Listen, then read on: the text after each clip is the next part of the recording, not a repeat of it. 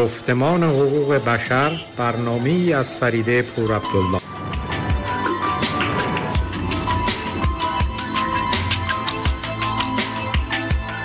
تصور کن اگه حتی تصور کردنش سخته. جهانی که هر انسانی تو اون خوشبخت خوشبخته. تو اون پول و نژاد و قدرت ارزش نیست. جواب هم صدایی ها پلیس ضد شورش نیست. نه بمب هسته ای داره نه بمب افکن نه پاره دیگه هیچ بچه ای پاشو روی مین جا نمی‌ذاره. همه آزاد آزادن. همه بی درد بی دردن. تو روزنامه نمی‌خونی نهنگا خودکشی کردن.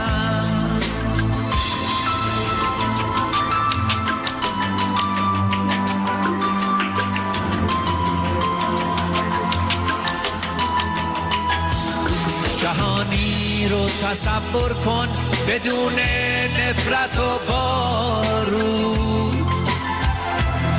بدون ظلم خود کامه بدون وحشت و تابود جهانی رو تصور کن پر از لبخند و آزادی. لبا لب از گل و بوسه با سلام. فریده پور عبدالله هستم و شما برنامه گفتمان حقوق بشر را در رادیو پویا میشنوید. در این برنامه پس از معرفی میهمان برنامه گفتگوی ما را درباره آنچه که بر افغانستان گذشت و آینده پیش روی افغانستان خواهید شنید و در پایان برنامه با هم به آهنگی که برایتان انتخاب کردم گوش می‌کنیم. با ما باشید.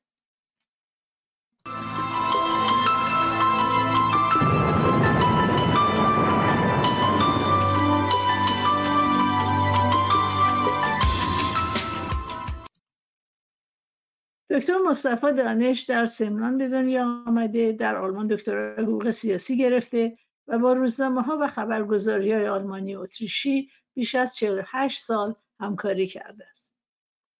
دکتر دانش دوران فعالیت خبرنگاری رو با گزارش درباره ویتنام و آنگولا آغاز و پس از سقوط داوود خان پای او به افغانستان باز شده است.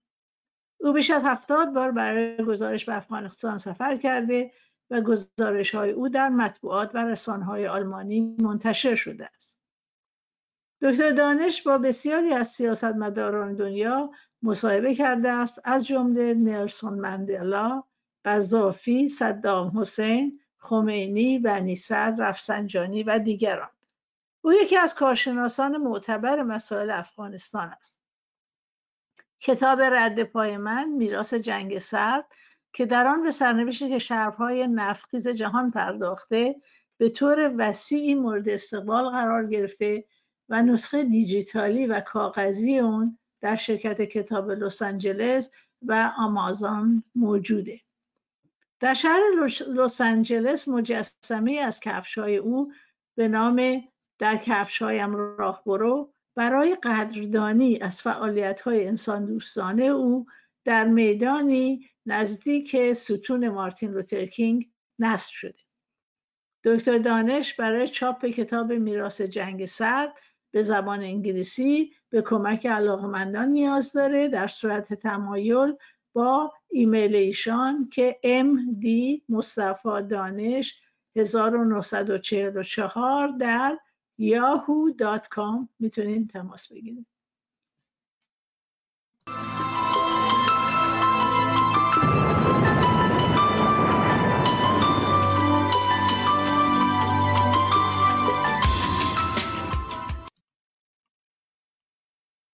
سلام می‌کنم به آقای دکتر مصطفی دانش و سپاسگزارم که دعوت ما رو پذیرفتید. سلام خانم پور عبدالله و سلام به تمام شنوندگان رادیو شما. بسیار ممنون. آقای دکتر برای بسیاری از ما مردم جهان یه تصاویری که از تلاش مردم افغانستان برای خروج از کشورشون پس از ترک نیروهای آمریکایی از افغانستان پخش شد. واقعا یک بحران انسانی و یک فاجعه در شرف حقوق رو به ما نشون داد. خب بسیاری از ما که با جنگ مخالف هستیم و بودیم و خواستار بازگشت نیروهای آمریکایی خب از این مسئله خوشحال شدیم که خب یک جنگ به پایان می‌رسه. ولی بلافاصله بعد از اون با یک موزل اخلاقی هم روبرو شدیم که اونم این که چگونه می‌توان نسبت به سرنوشت مردم افغانستان بی تفاوت بود. تو همین جاهایی که آدم در ذهنش می‌کنه که واقعا مشکل چیه حالا نیروهای آمریکایی آمدن دیگه این جنگ ادامه نداره دیگه کشته از هر دو طرف دیگه ما نمی‌بینیم همه این چیزها که چیزهای خوبی هست از این برگشتن نیروهای آمریکایی. ولی واقعا ما در مورد افغانستان با اینکه کشور همزبانمون هست و تاریخ بسیار بسیار طولانی با هم دیگه داریم چیزی نمی‌دونستیم و این است که فکر کردیم با شما صحبت بکنیم که در حال یک روزنامه‌نگار متخصص و صاحب نظر در مسائل افغانستان هستیم. بر مبنای اون که در کتابتون که کتاب بسیار خوبی هم هست و رد پای من و جنگ سر میراث جنگ سر کاملا مشخص هست که شما با بازیگران صحنه سیاست در افغانستان کاملا آشنا بودید و هستید و نیروهای مختلف رو در اون می‌دونید. حالا می‌خواستم از شما بپرسم که برگردیم یکم عقبتر از اون چیزی که در در ماه اوت امسال آگست امسال اتفاق افتاد. و بپرسم از شما که در دسامبر 1979 ارتش شوروی به افغانستان حمله کرد. علت اون حمله چه بود؟ و چون که در حال افغانستان در تمام دوران پس از جنگ سرد و جنگ جهانی دوم به بعد توانسته بود که استقلال خودش رو حفظ بکنه و از این درگیری این جنگ سرد بر کنار بمونه. سوال من واقعا همینه که آیا چرا شوروی به افغانستان حمله کرد و آیا همزمانی اون حمله و انقلاب اسلامی در ایران یه تصادف بوده است یا چیزی بیشتر از اون؟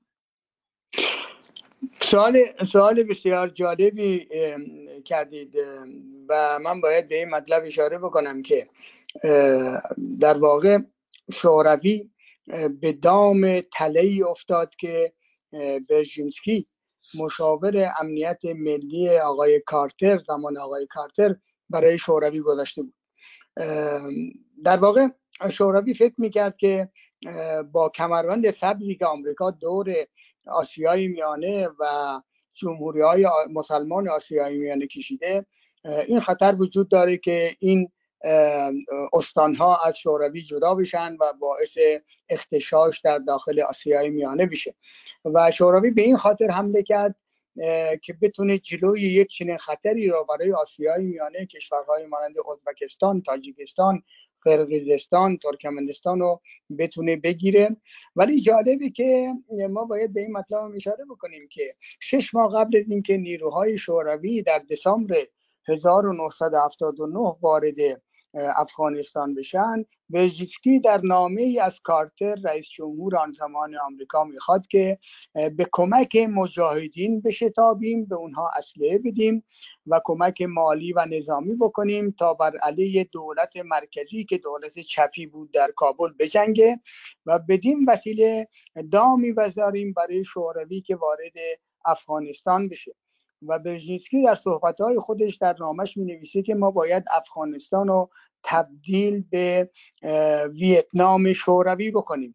یعنی در واقع باید به این مطلب اشاره بکنم که شوروی با خطری که از جانب آمریکا و به ویژه با آمدن ضیاءالحق در پاکستان به قدرت و اینکه ضیاءالحق همیشه به دولت‌های آمریکا هشیار می‌داد که برای مسدود کردن گسترش کمونیست در غرب آسیا و جنوب آسیا باید از اسلام سیاسی استفاده کرد و در سفری زیاولق به کاخ سفید حتی به ریگان میگه که برای اینکه ما بتونیم جلوی کمونیست رو در غرب آسیا و جنوب آسیا بگیریم تا ویتنام بگیریم باید از اسلام سیاسی استفاده کنیم و باید پاکستان نقش اصلی رو بازی بکنه و اون زیاء که نقش اصلی رو بازی می‌کنه و در واقع این همان طرحی است که برژینسکی پیاده می‌کنه برای تقویت اسلامگراهای مجاهد بر علیه نیروهای چپی در افغانستان و بدین ترتیب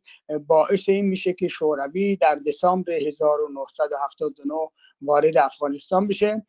گرچه من باید اینجا بگم که شوروی باید می‌دونست به چه کشوری وارد میشه. شوروی باید می‌دونست که خطری بزرگی شوروی را تهدید خواهد کرد و من فکر می‌کنم که بزرگترین اشتباهی رو که شوروی کرد این بود که به دام یک چنین طرحی و دسیسه افتاد و وارد افغانستان شد و می‌دونیم که ده سال شوروی در افغانستان جنگید 13 هزار کشته داد و با شکست نظامی از افغانستان خارج شد. این واقعیتی که باید بهش اشاره بکنیم. شما مطلبی رو مطرح کردید آیا ورود شوروی به افغانستان تصادفی بود با آمدن جمهوری اسلامی و انقلاب اسلامی در ایران؟ من فکر می‌کنم انقلاب اسلامی و اینکه در ایران انقلاب پیروز شده بود و قوانین شریعت حکم فرما شده بود. این هم اضافه شد با اون به آن تهدیدهایی که شوروی احساس می‌کرد در آسیای میانه وجود داره و همونطوری گفتم صحبت از کمربند سبز بود و در این کمربند سبز نقش ایران در زمان شاه و بعدا با آمدن انقلاب اسلامی و جمهوری اسلامی این نقش پررنگتر هم شد و شوروی به خاطری که جلوی این خطر هم از طرف ایران بگیره و همچنین از طرف پاکستان و حملاتی که مجاهدین از طریق پاکستان به افغانستان می‌کردن این خطر رو بگیره. به اشغال افغانستان دست حمله به افغانستان کرد. که نتیجه شما در فوریه 1989 دیدیم و دولت شوروی و ارتش سرخ شوروی افغانستان رو با شکست نظامی که در اونجا خورده بود ترک کرد. بله. آقای دکتر دانشجوی با این توضیح که شما دادین شما پدیده به اسم به اسلامگرایی و یا مجاهدین رو به پیش از حمله شوروی به افغانستان ربطش میدین. من در اینجا می‌پرسم که اصلا این مجاهدین چرا پس به وجود اومدن؟ در افغانستان چه حوادثی اتفاق افتاده بود که این مجاهدین ثمره اون حرکات هستن یا در مقابل اونها به وجود اومدن؟ در واقع باید به این مطلب اشاره بکنم که با آمدن داوود خان و کودتایی که بر علیه ظاهرشاه در سال 1973 انجام شد. نیروهای اسلامگرا و مجاهدین و ویژه دانشجویان اسلامی در دانشگاه کابل دست به ساختن جنبش های اسلامی تشکیل جنبش های اسلامی زدند. یکی از رهبران آنها گلبدین حکمتیار بود که در همون زمان ها یعنی در زمان داوود خان که رئیس جمهور بعدی افغانستان بعد از سقوط ظاهرشاه بود به پاکستان رفت و نطفه های اولیه یک جنبش جهادی را در پاکستان گذاشت و مورد حمایت سازمان آی پاکستان سازمان امنیت نظامی پاکستان قرار داشت. در همون زمان قبل از اینکه شوروی وارد افغانستان بشن چند سال قبل از اون یک چنین تشکیلاتی در پاکستان ایجاد شده بود و سازمان امنیت نظامی پاکستان آی از اونها حمایت می‌کرد از جهاد در افغانستان حمایت می‌کرد. یکی از دلایلش هم دلایل تاریخی بود. ببینید در سال 1893 مرز بین پاکستان و افغانستان تشکیل شد. مرز دوران معروف به مرز دوران 1893 و این مرز قرار بود تا مدت ده صد سال در واقع اعتبار داشته باشه. و هیچ زمانی دولت های افغانستان این مرز را نپذیرفتن در واقع این مرز تمام قبایل پشتون و تقسیم می‌کرد بین پشتونهای افغانستان و پشتونهای شمال غرب پاکستان و در واقع اینها قبایل مشترکی بودن قبایلی بودن که با هم روابط فامیلی و قبیله‌ای داشتن و با این مرد یک چنین تقسیماتی به وجود آمد و دولت افغانستان از همون زمان هیچگاه این مرز را نپذیرفته بود. یکی از دلایل اساسی این که آیسای پاکستان سازمان امنیت نظامی پاکستان از مجاهدین حمایت می‌کرد. دلیلش هم, هم بود همین بود که بتونه در افغانستان در واقع دولتی رو روی کار بیاره که حامی پاکستان و دولت حقه و من باید به این مطلب اشاره بکنم. تمام دولت هایی که بعد از حکومت نجیب الله در افغانستان به قدرت رسیدن تمام سران جهادی. فرق نمی‌کرد چه پشتونهای جهادی چه مجاهدین ازبک چه مجاهدین از اقوام دیگه مانند تاجیک ها و گروه های دیگه همه افراد اینها بازیگران بازیگرانی بودند که توسط آی پاکستان تشکیل شده بودند. تمام این افراد در واقع در خدمت آی پاکستان بودند. دوره نظامیشون رو در داخل ارتش پاکستان دیده بودند. آی در واقع طراحی اساسی رو می‌کرد و تمام پول هایی که از غرب عربستان سعودی به پاکستان می‌رسید برای تجهیز این نیروها توسط سازمان آی پاکستان بین گروه ها تقسیم شد. پس بنابراین باید به این مطلب یک بار دیگه اشاره بکنم که مدت های طولانی قبل از اینکه شوروی وارد افغانستان بشه چنین جنبش هایی در پاکستان ایجاد شد و دولت پاکستان و ارتش پاکستان و به ویژه سازمان امنیت نظامی پاکستان از اونها حمایت می‌کرد.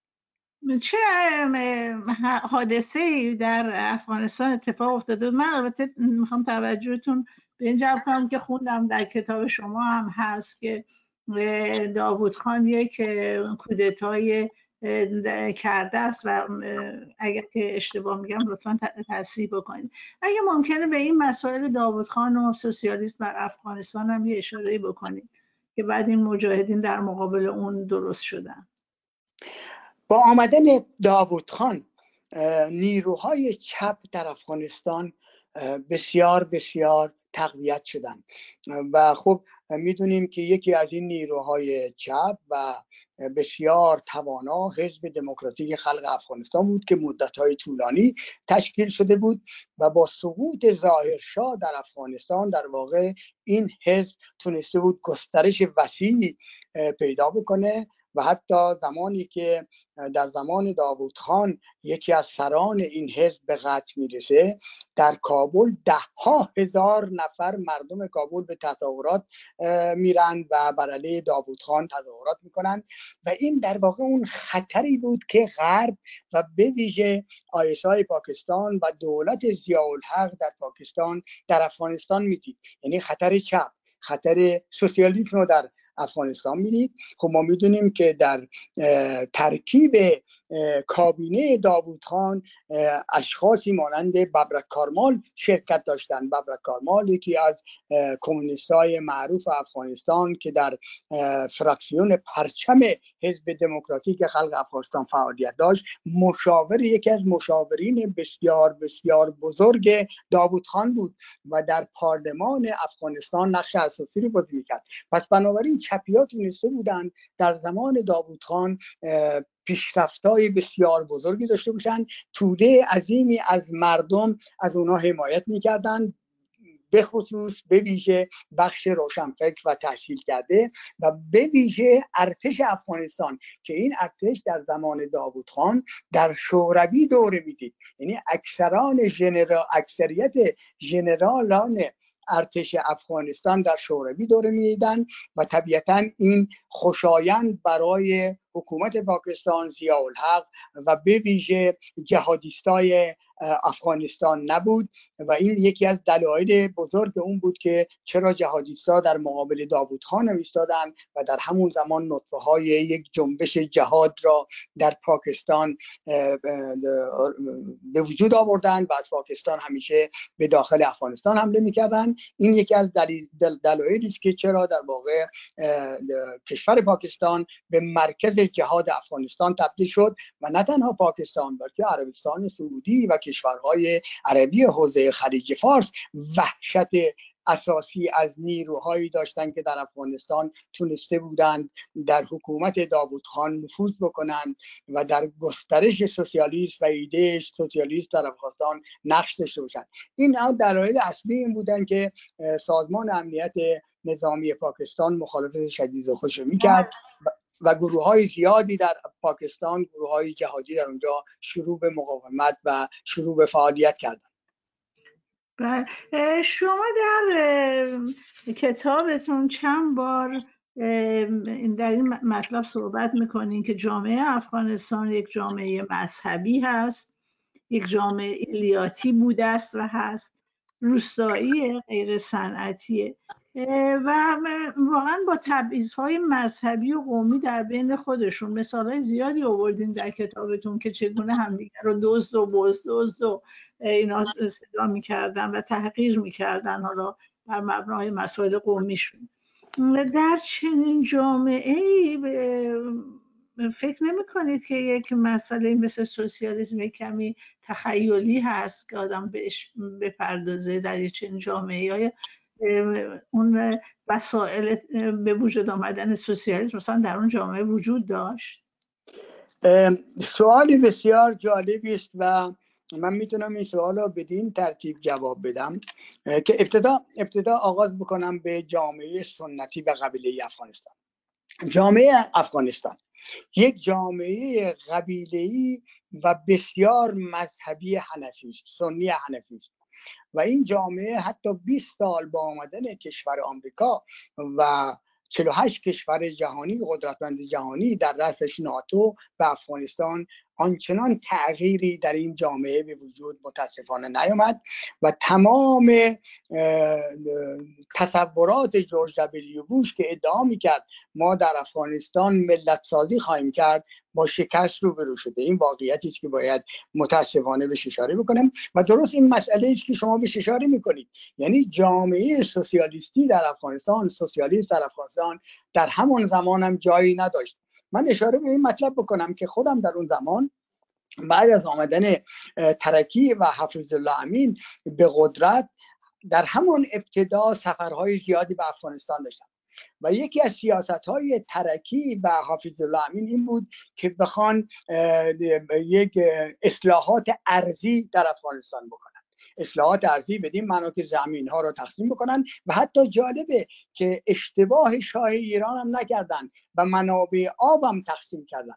ولی از اونجایی که این جامعه یک جامعه قبیله ای بود و سران قبایل در واقع تسلط داشتن و یک جامعه بسیار مذهبی سنی حنفی بود در رهبران قبایل و خانهای قبایل موفق شدند صدها هزار روستایی و کشاورز را بر علیه این سیاست بشورونند و تمام روستاییان بویژه در شرق و جنوب افغانستان اینا در واقع با پاکستان رفتن و در جهاد شرکت کردن.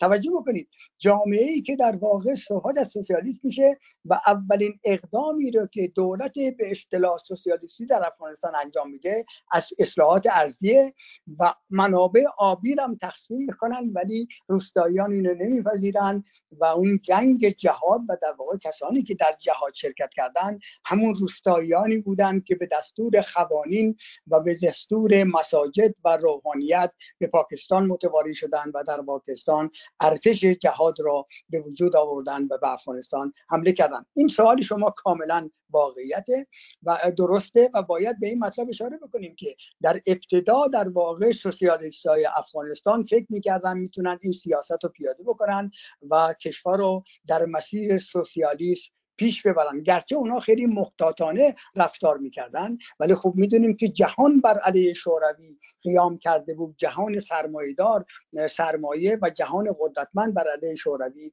قیام کرده بود و چنین وانمود می‌کرد که در افغانستان کفار شوروی حکومت می‌کنند مساجد افغانستان و زنان افغانستان و ناموس مردان افغانستان در خطره. این همون چیزی است که برشینسکی در کوههای بین پاکستان و افغانستان مطرح کرد.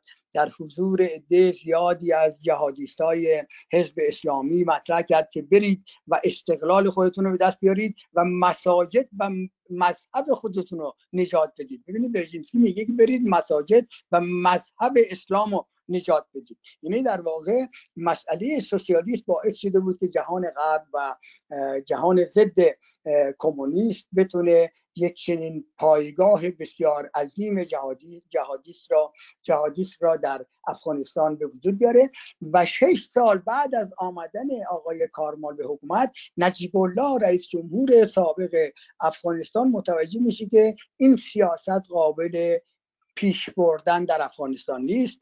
اولین کاری که نجیب الله می‌کنه قانون اساسی در واقع حکومت های چپ و در افغانستان یا حزب دموکراتیک خلق افغانستان رو تغییر میده نام حزب و به نام وطن حزب وطن تغییر میده و در قانون اساسی می نویسه که قرآن و مذهب اسلام در واقع مذهب رسمی افغانستانه یعنی نجیب الله به این مطلب پی می‌بره که افغانستان رو نمی‌تونه با ابزار سوسیالیسم به پیشرفت برسونه دوباره عقب گرد می‌کنه و یک چنین سیاستی را از سال 1986 با سیاست آشتی ملیش در افغانستان پیش می‌بره که متاسفانه باید دیدیم با کودتایی در سال 1992 نجیب الله سقوط کرد و می‌تونیم در سوالهای بعدی جواب این. کودتا هم بدیم بله من اتفاقا سوال دارم در مورد ایشون. ولی سوال من در اینجا در مورد مجاهدین هست. مجاهدین پس اینجوری که شما میگید در خود افغانستان همین ملاهای افغانستان هستن دیگه که در مدارس مذهبی پرورش پیدا می‌کردن. تفاوتشون با طالبان که بعدا جایگزینشون شدن چیه؟ تاکید شما روی هنفی بودن طالبان. شما اینو به زیاد تاکید می‌کنید می‌خوام ببینم که چرا؟ چه اهمیتی داره که این طالبان مثلا هنفی هستن نه مالکی و شافعی و اینا. و چه نتیجه می‌خوایم بگیرین از هنفی بودن طالبان؟ آیا منظور که بله. اینا مثلا اسلام رو هم برخلاف وهابی ها می‌تونن مثلا تفسیر کنن مثل چیه؟ یک چنین چیزی منظورتونه؟ ببینید موقعی که ما جامعه سنی حنفی در افغانستان صحبت می‌کنیم در واقع در جنگ سرد و در جنگ افغانستان نفوذ وهابیت از عربستان سعودی بسیار بسیار تقویت شد. و نه تنها نفوذ وهابیت از عربستان سعودی. بلکه نقش ایدئولوژی دیوبندی ما می‌دونیم که دارالعلوم دیوبندی در دیوبند پاکستان از اواسط قرن 18 یکی از بزرگترین دارالعلوم اسلامی در هندوستان بوده. نه در پاکستان معذرت می‌خوام در هندوستان بوده در دیوبند هندوستان. و دیوبندی در تجزیه پاکستان و هندوستان نقش اساسی رو داشت. آن چیزی رو که ما بعدا در پاکستان دیدیم و در واقع اون اسلام بسیار رادیکال دیوبندی رو که در پاکستان می‌بینیم اون اسلامی است که از هندوستان وارد پاکستان یا در اون زمان هندوستان واحد وجود داشته و نقش اساسی رو در پاکستان بازی کرد و دیوبندی ایدئولوژی دیوبندی با وهابیت تقریبا تطابق کامل داره. و بسیار بسیار رادیکاله. یعنی دیوبندی و وهابیت فقط قوانین اسلام آن چیزی که در قرآن نوشته شده اونا رو میپذیرن. در حالی که ما می‌دونیم در مجاهدین افغانستان قبل از جهاد افغانستان مجاهدین و ملاهای افغانستان به سنت هم بسیار بسیار توجه می‌کردن و بعدها می‌دونیم با آمدن طالبان دیگه مسئله سنت اسلام نقشی نداشت و این وهابیت بود و نقش قرآن بود و قوانین قرآن آنچه که در قرآن نوشته در واقع در افغانستان توسط طالبان و دیوبندی ها و وهابیون پیاده شده. این فرق اساسی است. فرق اساسی به این ترتیبی که در زمان مجاهدین و قبل از مجاهدین در افغانستان هنوز این نرمش در اسلام وجود داشت که گروه های دیگه و فرقه های دیگر اسلام هم می‌تونستن در افغانستان نقش داشته باشند و فعالیت داشته باشند و مساجد خودشون را داشته باشند ولی در زمانی که طالبان وارد افغانستان شدن می‌بینیم که شیعیان دیگه نقشی ندارن به کشتار شیعیان پرداختن. فقط در مدت چند شب در شمال افغانستان در شهر مزار شریف که در اون زمان خود من در اونجا حضور داشتم طالبان دو هزار نفر از مردم شیعه حزب وحدت اسلامی رو در شمال افغانستان در مزار شریف به قتل رسوندن. در واقع وهابیت و دیوبندی تسلط کامل داشت در مدت حکومت طولانی طالبان از سال 1996 تا 2001 و امروز هم ما می‌بینیم که این نقش ایدئولوژی وهابیون و دیوبندی در حکومت کنونی طالبان هم نقش اساسی را بازی می‌کنه و این اختلاف شدیدی است بین ملاهایی که قبلا در اختیار مجاهدین بودند یا مجاهدینی که توانسته بودند در مساجد افغانستان نفوذ اساسی بکنند با ایدئولوژی طالبان که امروز ما مشاهده می‌کنیم. بله. در حال سوال بعدی من این است که خب شوروی بعد از ده سال که در افغانستان بود خارج شد. خب کشته های بسیاری از هم افغان هم روسا دادن. خرابی و ویرانی خیلی زیادی رو به وجود آورده. ولی سوال من از شما این است که آیا اصلا این ده سالی که در افغانستان بودن تأثیری در گسترش جامعه مدنی و یا بهبود اقتصادی افغانستان حالا طرحهای اقتصادی غیره. آیا کاری هم کردن یا فقط همین خرابی و destruction و اینا اتفاق افتاد. ببینید آن چیزی, که... آن چیزی که خود من شاهد بودم. من در زمان اشغال شوروی در افغانستان بیش از 35 تا 40 بار فقط در زمان اشغال شوروی در افغانستان بودم. یعنی سوالانه من سالی پنج گاهی و شش بار به افغانستان سفر می‌کردم و شاهد بودم که سیاست شوروی ها فقط سیاست جنگی نبود که بخوان بر علیه جهادیست جهادیست های افغانستان و جهادیست های عربی که از طریق پاکستان وارد افغانستان میشن مبارزه بکنن.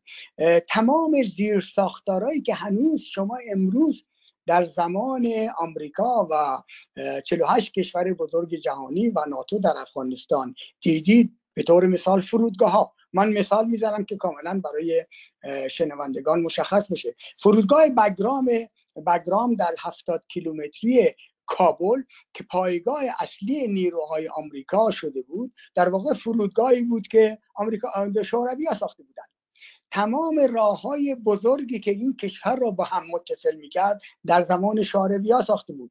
فرودگاه بزرگ کابل و هم فرودگاه غیر نظامی و هم نظامی کابل توسط شورویا ساخته شده بود. بزرگترین فرودگاه شورویا در قندهار ساختند و در شیندن در غرب افغانستان در در واقع در استان هرات ساخته بودند و راه های ارتباطی زیادی به وجود آورده بودند و موقعی که ما از جامعه مدنی در زمان چپی ها در افغانستان صحبت می‌کنیم باید به این مطلب اشاره بکنیم که در واقع این جامعه مدنی در زمان شوروی ها در افغانستان بسیار بسیار توسعه یافته بود.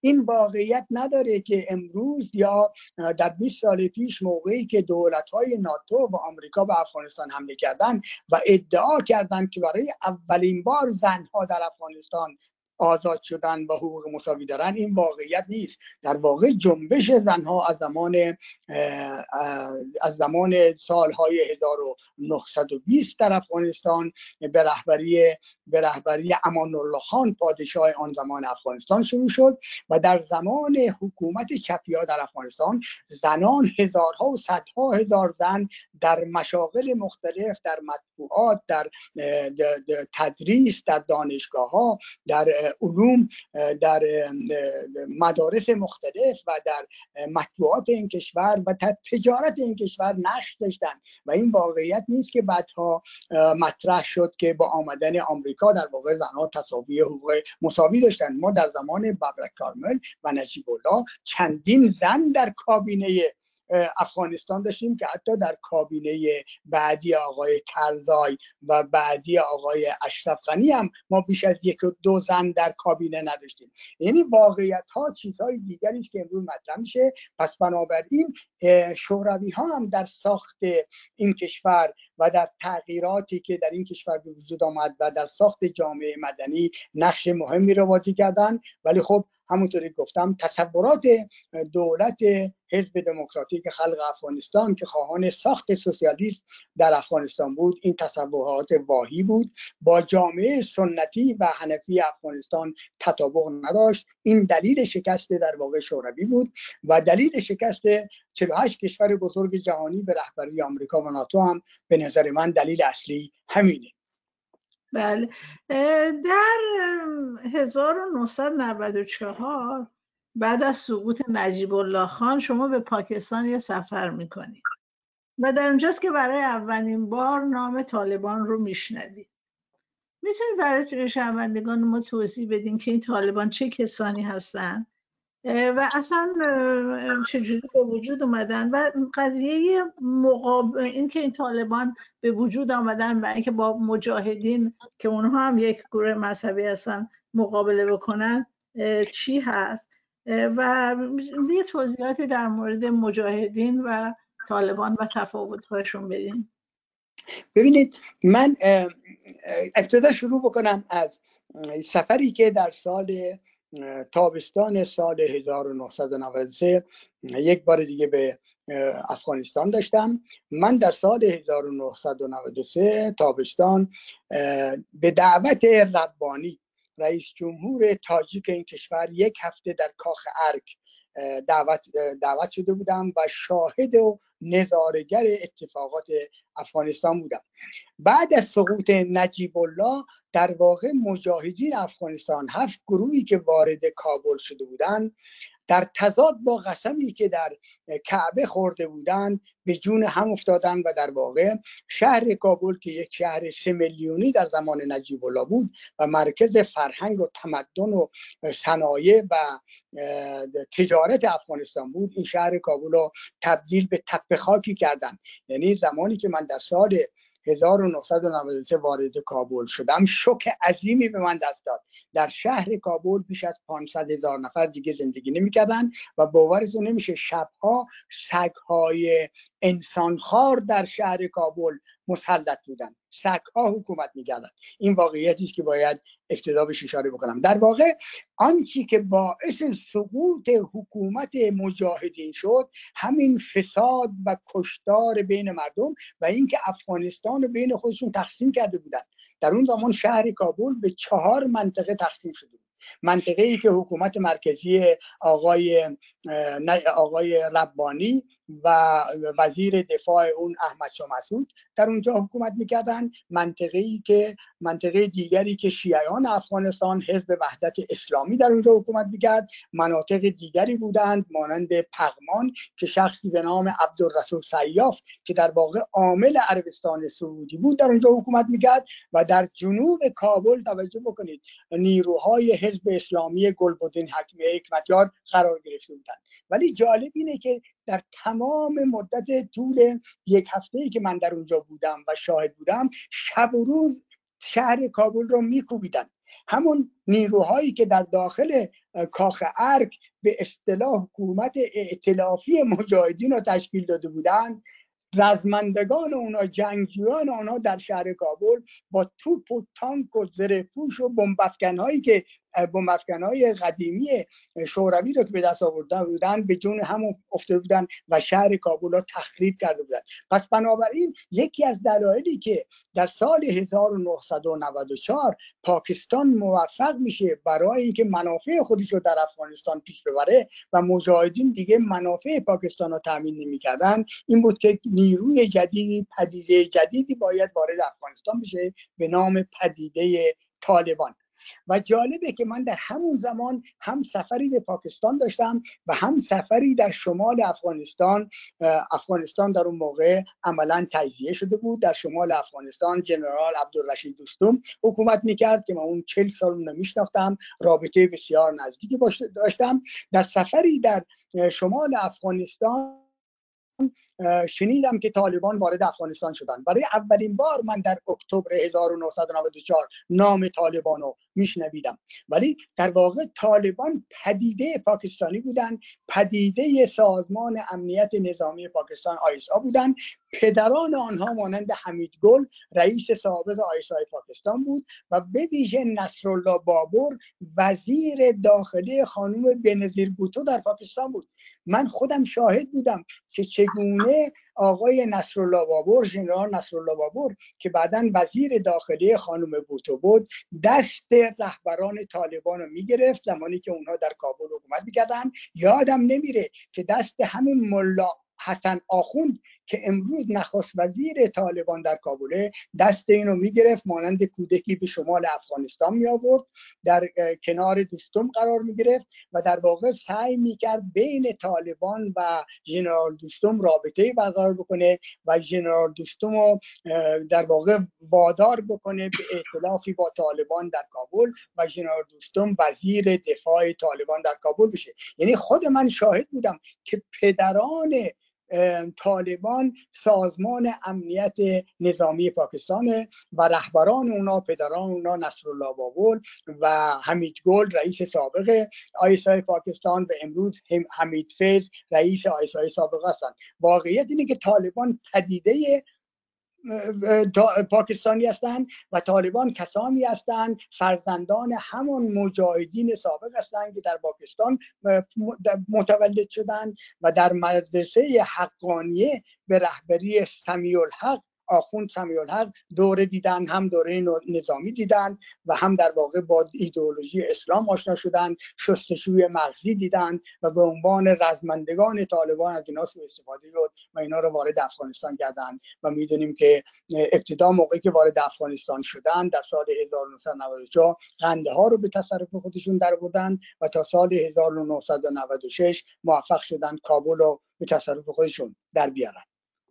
بله من دوست داشتم کمی شما صحبت کنید درباره نقش خود سیاستمداران و مردم افغانستان. در این چیزی که الان درگیره شدن. اتفاقا خیلی جالبه که شما به همین نجیب الله خان اشاره می‌کنید در کتابتون. که تقریبا موقعی که دیگه اصلا هیچ کس بهش اطمینانی نداره و قرار است اصلا حکومتش از بین بره اون وقت هست که مثلا یک نامه برای ویلی برانت می نویسه و اینا. اگه ممکنه اونو برای شنوندگان ما توضیح بدیم اینکه یعنی موقع اینها فکر می‌کنن که باید یک تغییراتی بدن یک کمی که دیگه از مرحله ای که بشود فایده ای داشته باشه گذشته است. اگه ممکنه یه مقدار در مورد اون که داستان جالبی هم هست برای شنوندگان ما توضیح بدیم خانم پر عبدالله اجازه بدید اول به نقش قبیله در افغانستان اشاره بله، کوتاهی بکنم. خیلی خوبه. من بله خیلی بسیار عالی. ببینید شما ما اگه دقت بکنیم و در واقع نخواهیم پرده پوشی بکنیم. باید امروز اذعان بکنیم که حتی ترکیب دولت نجیب الله و ترکیب حزب دموکراتیک خلق افغانستان هم یک ترکیب قبیله ای داشت. اینو فراموش نکنیم. افغانستان یک جامعه قبیله ای بوده و تا به امروز مونده و تغییر اساسی در این جامعه به وجود نیامده.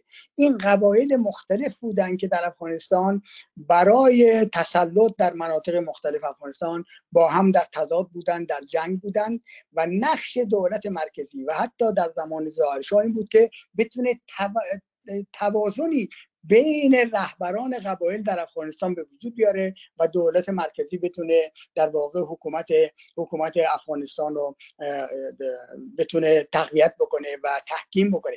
یعنی این نقش قبایل در حزب دموکراتیک خلق افغانستان که یک حزب چپی بود کاملا مشخص بود. چرا نجیب الله سقوط کرد؟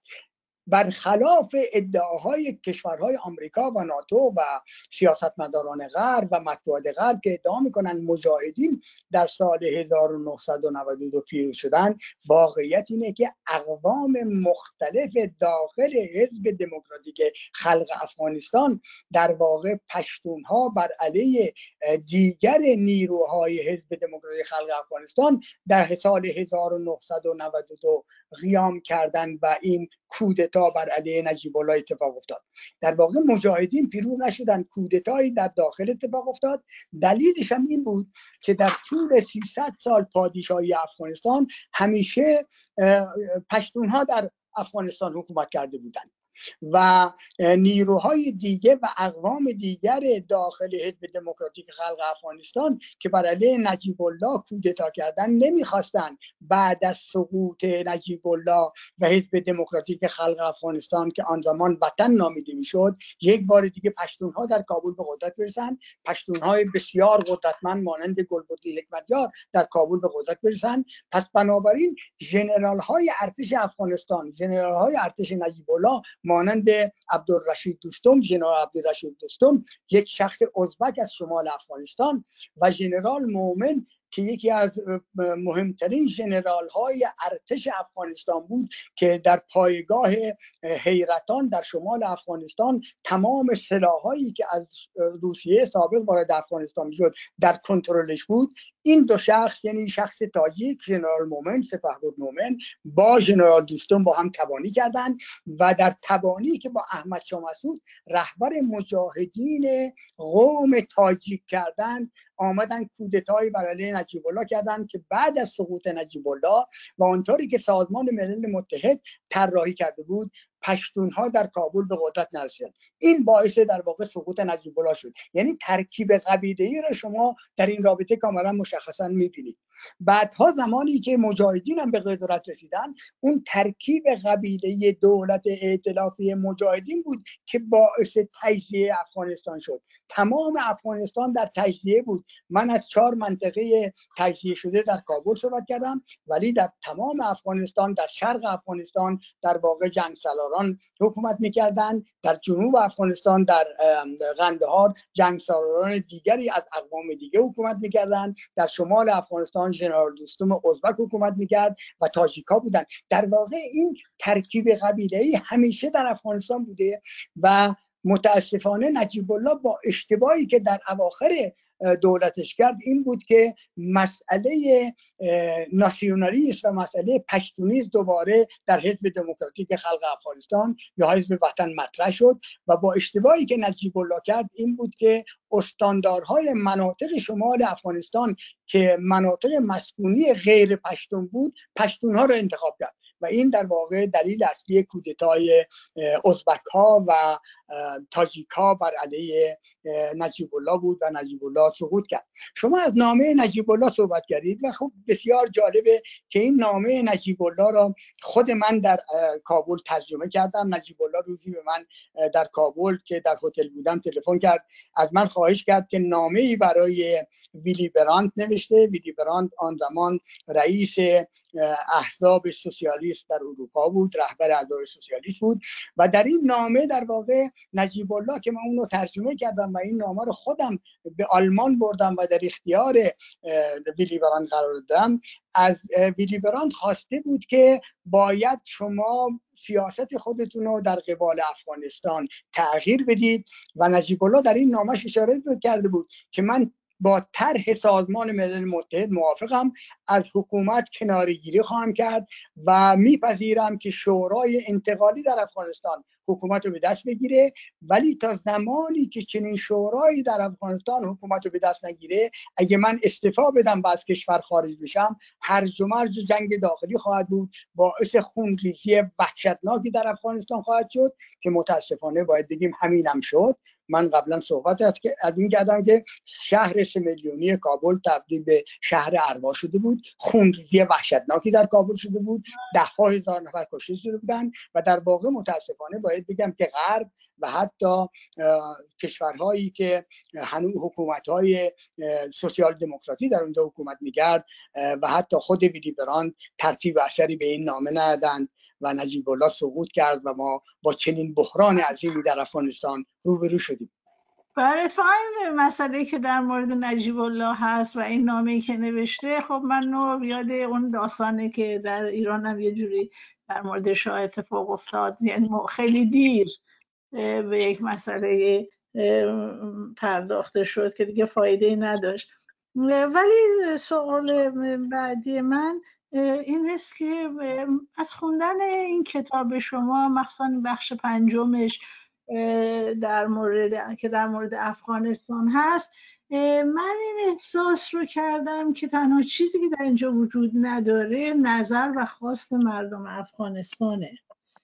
من ندیدم حالا یا شاید شما فکر کردی که موضعی نداره که در این کتاب درش صحبت بکنین. مثلا رشد اندیشه های برابری طلبی آزادی عدالت اجتماعی در میون ایران در میون افغانستان افغان ها واقعا همش به نظر می‌رسه که در صحنه سیاست افغانستان همین قبایل و ایلات هستن و نظراتشون که و هیچ سنس ملیت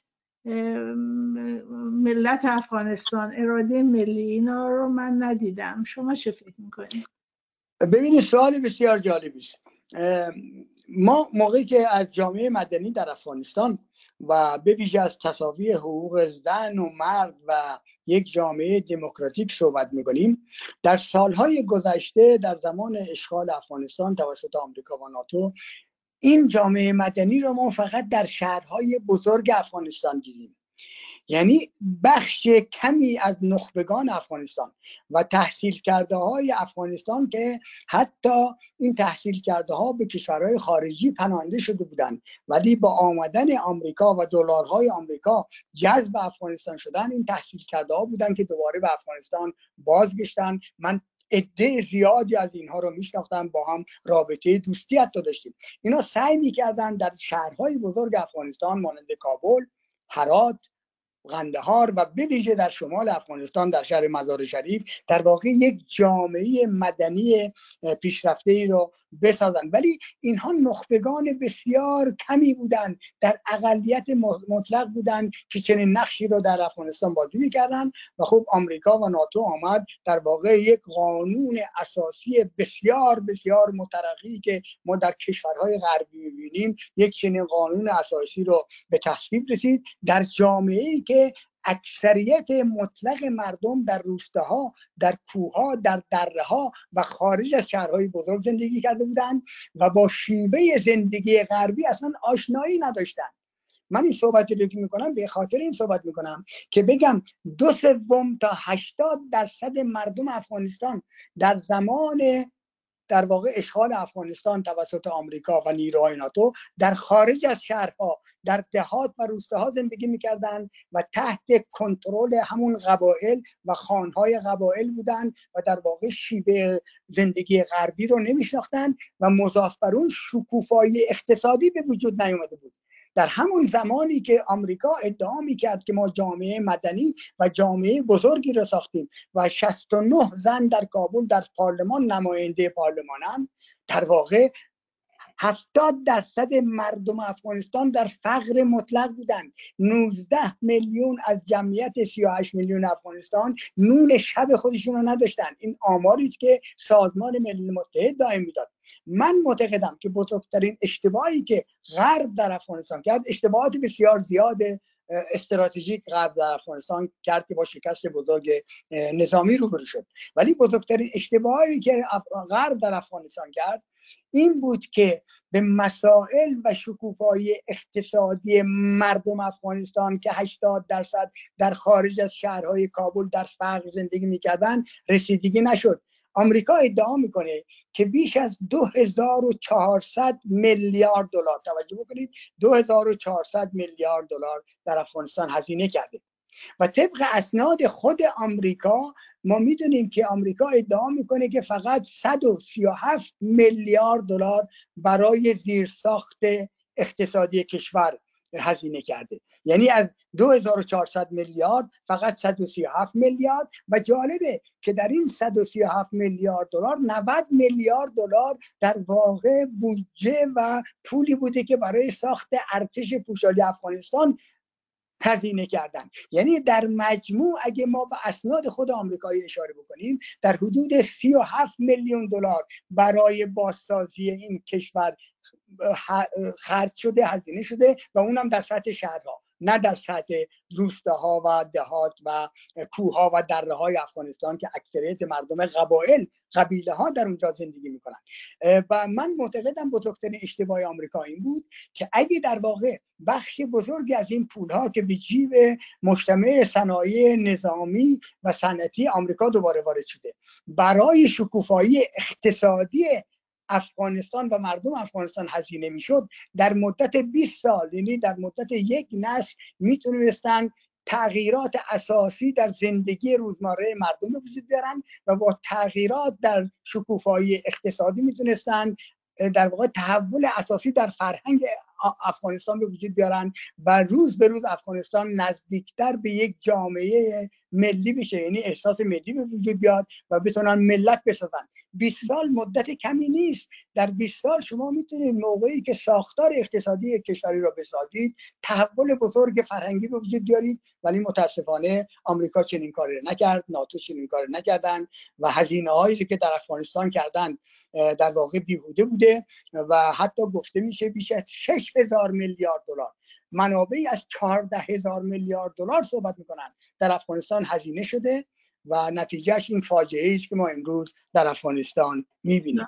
البته اون هزینه بیشترش هم یعنی صرف همین یک complex بسیار بزرگ جنگ و تکنیک های جنگی در آمریکا شده و اقتصاد اینجا رو فکر می‌کنم به حرکت در آورده در هر حال شما سوال من که شایدم به سوال یکی مونده به آخر باشه این است که در مورد حقوق بشر و دموکراسی اینکه باید از طرف خود مردم باشه که منم کاملا موافق هستم صحبت کردین. ولی در یک جایی به این هم اشاره کردید که بعضی موقع ها می شود از امکانهای بین المللی برای کمک به برقراری حقوق بشر در یه جامعه استفاده کرد.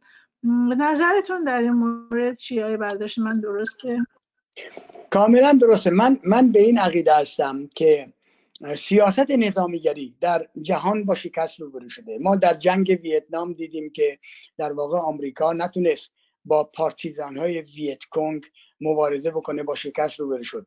این بزرگترین درسی بود که هنری کیسینجر که در آن زمان نقش اساسی رو در جنگ ویتنام داشت این درسی بود که هنری کیسینجر گرفت و در مطالب خودش امروز هم مطرح می‌کنه.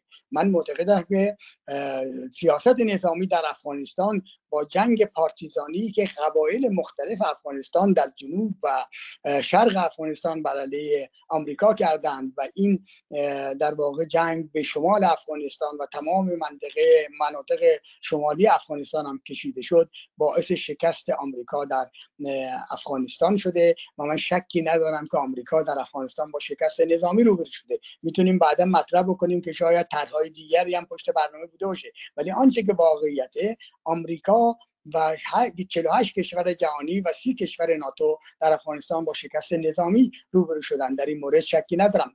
آنچه که بسیار اهمیت داره برای پیشروی یک جامعه برای پیشبرد یک جامعه برای شکوفایی اقتصادی یک جامعه و تغییرات لازم فرهنگی که بتونه از جامعه قبیله‌ای یک جامعه ملی و ملیت بسازه اینه که ما باید از امکانات مالی اقتصادی و از سازمان های کمک رسانی استفاده بکنیم. یعنی شما فکر بکنید این پول های عظیمی که ادعا میشه در افغانستان هزینه شده. اگه از طرف سازمان های کمک رسانی و سازمان های مدنی و کسانی که می‌تونستن در افغانستان نقش عظیمی رو بازی بکنن چنین کمک هایی می‌شد. برای بازسازی اقتصادی این کشور ما امروز با چهره دیگری در افغانستان روبرو بودیم. با امروز با این فاجعه من بیشتر نظرم در مورد اون چیزی بود که در بوزنیا اتفاق افتاده یا در رواندا. یعنی از یک فاجعه انسانی جلوگیری کردن بیشتر منظورم بود. ببینید در در بوسنیا و در یوگسلاوی سابق هم ما هیچ گونه اطمینانی نداریم که اگه امروز نیروهای خارجی و نیروهای ناتو آلمان فرانسه و دیگران از این مناطق خارج بشن دوباره در واقع اقوام مختلف این منطقه به جون هم نیفتن. امروز در هم در افغانستان در در یوگسلاوی سابق منظورم یعنی بله. ما ما آن آن چیزی که غرب ادعا می‌کنه و با تقسیم یوگسلاوی ادعا می‌کنه که باعث آرامش و نظمی در این منطقه شده ما اون نظم رو امروز نمی‌بینیم من یک بار دیگه اشاره می‌کنم من چندین بار در یوگسلاوی سابق بودم و در زمان جنگ به این کشورها و بعد از اینکه در واقع در سال 1999 این کشورها تقسیم شد به کوزوو و مناطق دیگه می‌رفتم شما امروز موقعی که به این مناطق سفر بکنید می‌بینید دشمنی عظیمی بین اقوام مختلف به وجود آمده. این واقعیت نداره که در واقع در این کشورها آرامش نسبی و نظم نسبی خوبی دیگر رو نمی‌کشن. حالا اون مسائل فکری و احساسی و دشمنی هایی که دارن اینا با همدیگه ممکن است که داشته باشن. ولی اینکه عملا را بیفتن همدیگه رو بکشن و جمع کنن اون اتفاق نمیفته که خودش خب, خب دلیلش دلیلش اینه که نیروهای خارجی در اونجا در واقع مسلط هستن. نیروهای خارجی نیروهای آلمان نیروهای ناتو و نیروهای دیگه هنوز در این مناطق مسلط هستن و نظمی رو که خودشون به وجود آوردن دارن حفظ می‌کنن. با خروج این نیروها شکی نداشته باشید که دوباره هر مرز وسیعی در اونجا اتفاق خواهد افتاد و جنگ داخلی دیگری بین این اقوام اتفاق خواهد افتاد. من با شما کمی عقیدم در این مورد متفاوته ولی اشکالی نداره. یک سوال یک شاید اونم برای من جالب بود در مورد شما بپرسم. این است که شما خیلی به این نظر تاماس هابس خیلی تاکید می‌کنین چند بار اومدین صحبت کردین. البته اون چیزی که شما دیدید خب در مورد صحبت می‌کنین در یه جایی در کابل موقعی که این مجاهدین دارن میرن و شکست خوردن. و اون وضع آشوبی که در کابل هست. خب خیلی ترسناکه. من اینو می‌فهمم. کسی که یه همچین صحنه رو دیده باشه احتمالا بسیار نسبت به این مسائل حساس خواهد بود. ولی این که نظر خواست که شما مطرح می‌کنین که میگین انحصار قدرت حکومتی باید باشه بعدا حقوق بشر غیر به وجود میاد یا اینکه مثلا یه جور دیگه میشه گفت که هر حکومت بدی هم بهتر از بدون حکومتی هست که اونم یه نظر هابس هست. ولی بعدا به ایرانی ها یه توصیه می‌کنه که باید مواظب باشن که یک سرنوشتی مثل سرنوشت سوریه دوچار نشن. ولی واقعا یک همچین چیزی همیشه اتفاق نمیفته یعنی اینکه حکومت های توتالیتر و حالا استبدادی یا حکومت های خیلی قوی همیشه به اونجا ختم نخواهند شد که حکومت های دموکراتیکی رو به وجود بیارن. نمونهش هم خیلی داریم دیگه. مثلا این تو قذافی مثلا هیچ وقت نمی‌تونست حکومت دموکراتیکی رو نتونست به وجود بیاره یا نمی‌تونستن مردم رو به وجود بیاره یا حتی حسنی مبارک. ولی در مقابل هم مقابله کردن با اینها و قیام بر علیه جباریت که حالا در حال در اعلامیه جهانی حقوق بشر هم هست این هم نشون میده با نگاه کردن به آمریکای لاتین و غیره. اینا که هر قیام بر علیه جباریت هم الزاما به جنگ داخلی و خشونت و اینا نمی انجامه برای شما نظرتون چیه؟ ببینید من در کتابم از فیلسوف بزرگ قرن 17 که بعد از افلاتون بزرگترین فیلسوف سیاسی جهانه صحبت کردم و در واقع تئوری و تز هوبس توماس هوبس این فیلسوف بزرگ قرن 17 را مطرح کردم. ببینید آقای توماس هوبس این فیلسوف قرن 17 میگه که تا زمانی که شما جایگزینی برای دولت مستبد گذشته یا دولتی که باش مبارزه می‌کنید به وجود نیاوردید اجازه ندارید نظمی که وجود داره و این نظم جلوی هرج و مرج و جنگ داخلی رو می‌گیره این نظم از بین ببرید. این تز اصلی توماس هوبز در واقع تا به امروز به نظر من اعتبار داره. توماس هوبز میگه که ما اجازه نداریم در کشورهای مانند عراق یعنی اگه به امروز جهان رجوع بکنیم میگه ما اجازه نداریم در کشور مانند عراق بیاییم یک دیکتاتور خوناشامی مانند صدام حسین که در واقع یک نظمی را هم در این کشور هنوز به وجود آورده. با قدرت نظامی و حمله نظامی از بین ببریم بدونی که برای آینده این کشور نظمی در نظر داشته باشیم. این یک واقعیتی که ما امروز در عراق می‌بینیم. بعد از سقوط صدام حسین در واقع تمام شیرازه اقتصادی سیاسی نظامی این کشور به هم خورد و دیدیم چه بلایی سر مردم عراق آمده و تا به امروز وجود داره. در سال 1900 2016 جان کیلپات در واقع این دیپلمات بزرگ انگلیسی گزارشی برای پارلمان انگلستان تهیه می‌کنه در رابطه با نقش تونی بلر در تونی بلر و جورج دبلیو بوش در جنگ عراق و تیلکات چنین مطرح می‌کنه که جنگ عراق توسط جورج دبلیو بوش و نخست وزیر آن زمان بریتانیا تونی بلر بزرگترین جنایت جنگی بوده. چرا؟ برای اینکه اینا حمله کردند دولت و نظمی را از بین بردن برای که نتونستن نظم جدیدی را در, در عراق به وجود بیارن. و چنین برنامه ای هم نداشتن. خب ما می‌دونیم که در عراق بعد از سقوط صدام حسین ارتش عراق در واقع منحل کردن. دستگاه دولتی عراق منحل کردن و چنین وانمود می‌کردن که ما می‌تونیم یک ارتش جدید منبین آمریکا رو به وجود بیاریم که بتونه کنترل این کشور رو در اختیار داشته باشه. همین ارتش در مقابل 500 داعش پابرنه که به موصل شهر بزرگ عراق در شمال شمال غرب عراق که من این شهر رو به خوبی میشناختم شهر 4 میلیونی بسیار مدرن قدیمی موقعی که 500 نفر از ارتش داعش حمله می‌کنه. یک ارتش 80 هزار نفری آمریکا ساخته در داخل این شهر در مدت دو ساعت فروپاشی می‌کنه و تمام تاپ و توپ و تانک ها و زرهپوش های آمریکایی به دست داعش میافته. یعنی در واقع اون تصوری که ما فکر می‌کنیم بدون داشتن جایگزینی جلوگیری از هرج و جنگ داخلی خواهیم کرد این تصور واییست. و آن چیزی است که فیلسوف بزرگ قرن 17 توماس هوبز میگه و من در این صحبتام به این مطلب اشاره کردم. یعنی ما در ایران هم باید مواظب باشیم. یعنی در واقع موقعی که ما مبارزه می‌کنیم بر علیه نظام جمهوری اسلامی و خواهان تغییر و سقوط این نظام هستیم باید همزمان جایگزین این نظام و نظم جدید به وجود آورده باشیم به وجود بیاریم لاقل در این مسیر, مسیر حرکت بکنیم. و آن این چیزی است که من در کتابم به مردم ایران و جوانان ایران دارم در واقع هشدار میدم که مواظب باشیم در ایران هرج و مرج به وجود نیاد. همان هرج و مرجی که در عراق به وجود آمد همان هرج و مرجی که در سوریه داشت به وجود می آمد و همان هر...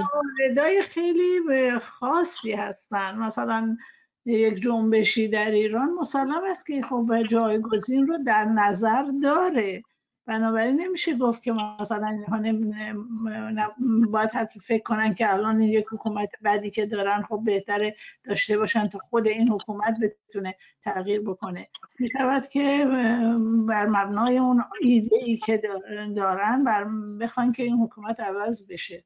به نظر شما ببینید من به عنوان یه روزنامه نگار صحبت می‌کنم. به عنوان سیاستمدار صحبت نمی کنم بله. سیاستمدار. ببینید بسیار جالبه اگه چنین نطفه های حکومت جدید در ایران یا در واقع جایگزینی وجود داشته باشه. و من کسی هستم که از اون استقبال می‌کنم که چنین چیزی در ایران وجود داشته باشه. ولی من اشاره می‌کنم به تجربیات خودم در جنگ های مختلف از 45 سال گذشته تا به امروز آن چیزی که من در جنگ های مختلف دیدم. آن چیزی که من در عراق دیدم. من همیشه در جنگ های آمریکا در عراق در اونجا حضور داشتم. آن چیزی که من در لیبی دیدم. من بیش از ده بار در لیبی بودم و نظمی را در زمان غذافی می‌دیدم. و اون نظم به هم خورده امروز در واقع خله حکومتی در لیبی وجود داره. آن چیزی را که من در سوریه در سفرام دیدم که نظمی را داشتن از بین می بردند و این خطر اسلامگرایی به شکل داعش وجود داشت که در سوریه در دمشق حکومت رو به دست بگیره. در واقع ما باید به عنوان کسانی که تجربه زیادی در مسائل جهانی به دست آوردن و من به عنوان روزنامه نگار که از جنگ ویتنام 1974 تا کنون در تمام جنگ های دنیا بودم اینه که در واقع نظریات خودم به مردم ایران ارائه بدم و بهشون هشدار بدم که مواظب باشیم این به این دلیل نیست که من بخوام جلوی مبارزه مردم ایران رو بگیرم. به هیچ ترتیب. من خواهان مبارزه مردم ایرانم خواهان تغییر در ایرانم خواهان سقوط نظام جمهوری اسلامی هستم. ولی در ضمن با تجربیاتی که دارم هشدار میدم. مواظب باشید که با خود ما باعث هرج و مرج و جنگ داخلی در ایران نشید. ادعی میگن نخیر ایران کشور بسیار قدرتمند فرهنگی است. ما فرهنگ سه هزار ساله داریم. این افراد فراموش کردن که در سوریه هم فرهنگ سه چهار هزار ساله خب ما هم در چهل سال پیش انجام دادیم. حالا هرچند که نتایج مورد دلخواهمون رو به دست نیاوردیم ولی دوچار اون آشوب و از هم پاشیدگی جامعه هم نشدیم. این هم یک موردی است که میشه بهش فکر کرد. خب طبیعتا طبیعتا شما صحبت جالبی رو می‌کنید. یعنی با اینکه من از همون ابتدا در کتابم کسانی که کتاب منو بخونن می‌تونن درک بکنن که من دو ماه بعد از انقلاب اسلامی ایران در واقع از انقلاب بریدم با سفری که به قوم داشتم و مصاحبه که با خمینی کردم همان زمان. یعنی دو ماه بعد از پیروزی انقلاب اسلامی از انقلاب اسلامی بریدم و راهم عوض کردم. ولی من همیشه این هشیار میدم که ما در ایران با وجود خمینی و نیروهایی که در واقع در انقلاب اسلامی نقش داشتن اجازه هرج و مرج ندادن. اگه یادتون باشه همون روزهای اول انقلاب در واقع دستور خلع سلاح و جمعآوری سلاحها در ایران اعلام شد. ولی ما در کشورهای دیگه در عراق چنین چیزی را ندیدیم. مردم مسلح بودن و در واقع باعث هرجمر شدن. در لیبی ارتش غذافی فروپاشی کرد به چندین بخش تقسیم شد که امروز ما خله سیاسی خله حکومتی در لیبی می‌بینیم و معلوم نیست شرایط لیبی و اوضاع جدید آینده لیبی به کجا خواهد کشید. اینا واقعیت است که باید بهش اشاره بکنیم و بگیم که ما در ایران اگه با خله حکومتی و باعث هرج و مرج و جنگ داخلی در ایران نشدیم. به خاطر این بود که جایگزینی ولی اینکه این جایگزین اسلام سیاسی و اسلام مخرب بود که تونست در واقع قدرت به دست بگیره بود. ولی اگه ما با خله سیاسی در ایران حکومتی روبرو می شدیم شکی نکنید که ایران هم سرنوشتش به جز سرنوشت عراق و سرنوشت کشورهای دیگه نمی بود. من سفرهای زیادی به سوریه داشتم. سوریه یک کشور قدیمی با سنت چندین هزار ساله است. من سفرهای زیادی به لیبی داشتم. لیبی در زمان غذافی در واقع نظمی وجود داشت ولی این نظم شکسته شد. وظیفه مردم خود این کشور هاست که مبارزه بکنن. هیچ دخالت خارجی دخالت نظامی خارجی نمی‌تونه باعث یک حکومت دموکراتیک و پیشرفته در این کشورها بشه. این در واقع مثالهایی که من زدم نشان دهنده این واقعیت هایی که امروز هم در افغانستان می‌بینیم که با شکست مطلق روبرو شدن. من خیلی خوشحالم از این صحبت باشون که شما داشتم. ولی در حال در مورد این چیزی که اتفاق افتاده در افغانستان برای جمع کردن این مسئله این است که شما خیلی به شکست آمریکا اشاره می‌کنین. من واقعا اصلا این شکست رو یعنی شکست نمی‌بینم. با عنوان یک ایرانی آمریکایی که در انتخابات آمریکا شرکت می‌کنم رأی میدم. بسیار به نظر من کار خوبی بود که اصلا از آن افغانستان آمدن بیرون و هیچ احساس شکست رو نمی کنم در موردش. ولی می‌خواستم از شما بپرسم که به شما که شما در مورد شوروی این مسائل زیر ساخت هایی رو که کردن و غیر رو توضیح دادین این 20 سالی که در آمریکا در افغانستان بود آیا هیچ دستاوردی برای جامعه مدنی افغانستان داشت؟ طبیعتا چنین اتفاقی افتاده. امکان نداره که کشوری در کشوری دخالت بکنه و تغییرات مثبت به وجود نیاد. دستاوردهای زیادی در این 20 سال وجود داشته. همین که سه میلیون دختران افغانستان به مدارس میرن یا در واقع تعداد دانشجویان زن در دانشگاه های افغانستان در دانشگاه ها و دانشکده های افغانستان بیش از تعداد جوانان و مردانه خودش پیشرفت عظیمی است. و اینکه شما در شهرهای بزرگ این کشور یک جامعه مدنی پیشرفته می‌بینید به ویژه زنان نقش اساسی رو بازی می‌کنن این پیشرفته باعث پیشرفتگی این کشور شده. و اینکه 69 زن در پارلمان افغانستان نماینده پارلمانن در واقع این پیشرفت عظیمی است. ولی ولی ولی داره ولی باید به این مطلب اشاره می‌کنیم که در واقع پشت آنور این سکه در واقع اکثریت مردمی بودند که این شیوه غربی از این شیوه غربی نصیبی نداشتند اکثریت مردمی بودند که در دهات و روستاها و در قبایل زندگی می‌کردند و در واقع در زندگی روزمره زنان آن مناطق هیچ تغییری به وجود نیامده بود. در واقع مانند صدها سال قبل زنان در اونجا زندگی می‌کردن و اینها اکثریت مردم افغانستان بودن. و در این مناطق تغییر اساسی به وجود نیومد و اینها اکثریت مردم افغانستان بودن.